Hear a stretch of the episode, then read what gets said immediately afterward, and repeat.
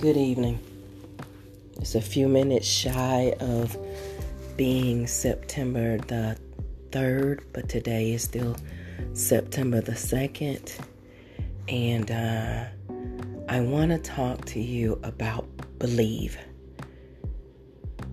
What you believe, who you believe, how you believe, and the t- determination of where those beliefs take you.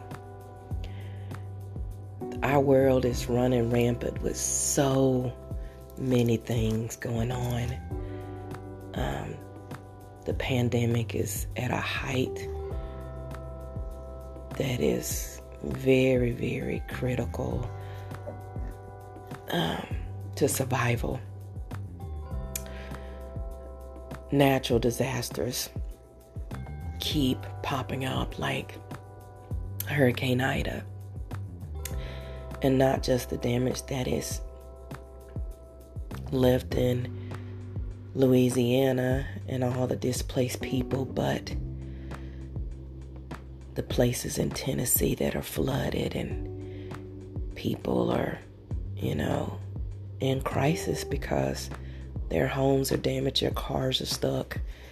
Um, buildings are damaged, you know, and then you and then you got California with the disasters and and all of the war and death in Afghanistan's and our, our soldiers on the front line and it's critical, right?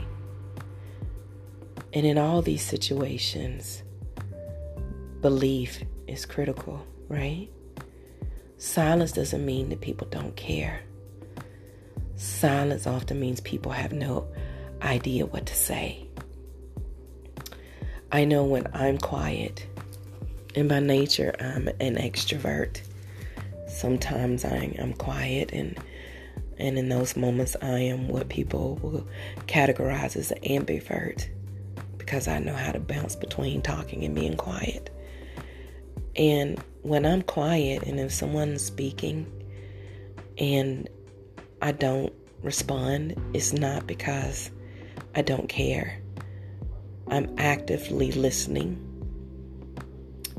And based upon the content of what they share, it determines what I need to say or what I don't need to say, or if I need to pray about it or sit, sit with it for a few days and not just speak out of reaction because often people want you to respond, but sometimes they want a reactionary response.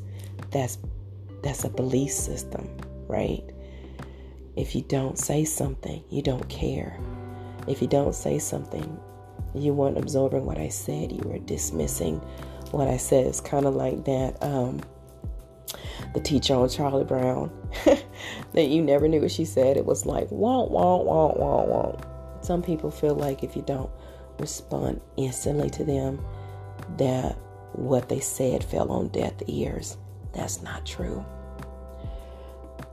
Also, because someone does not coddle you, and I know that sounds ugly, sometimes we want the soothing answer. And that's the worst thing that a person could receive in some situations.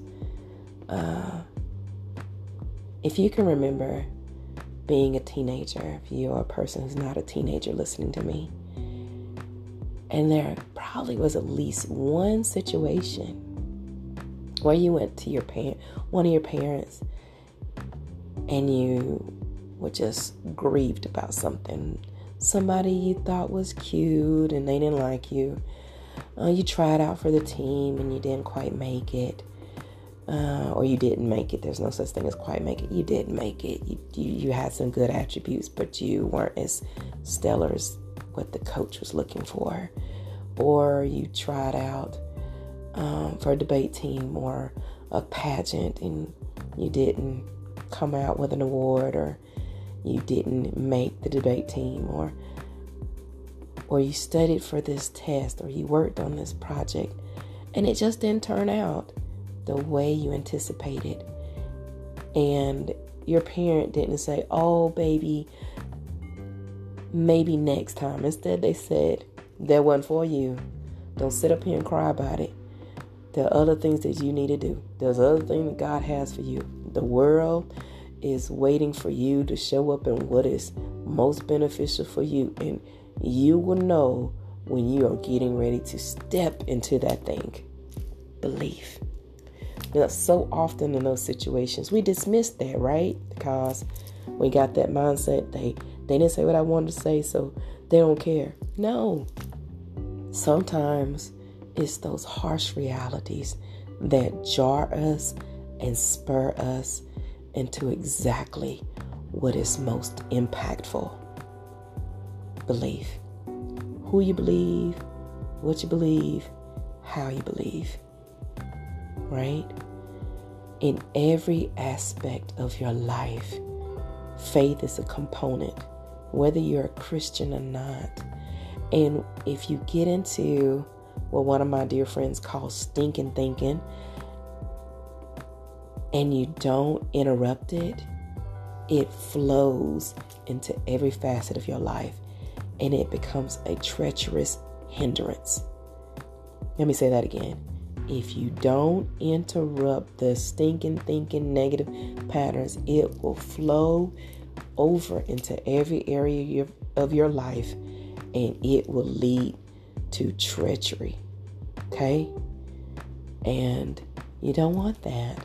So you need those people that will tell you the truth so you don't get into this pity party, woe is me. I think it was Beth Moore, and I'm not a big, you know, follow a particular evangelist, preacher, person. But I remember I did a Bible study from her years ago, and it was called Get Out of the Pit. And she talked about the person having a pity party. They fall into a pit, they're in a low place. And some people, when they're in a low place, they want to drag everybody around them into the low place. But that's why you need one strong person in your life that will say, I'm not getting in the pit with you. I know it's hard. I know you're frustrated. I know you want to cry. I know you want to scream. You might even want to say profanity. It's okay to visit there. It's not okay to stay there. And it's definitely not okay to want to pull people there with you. No, I won't go. And you might not like it,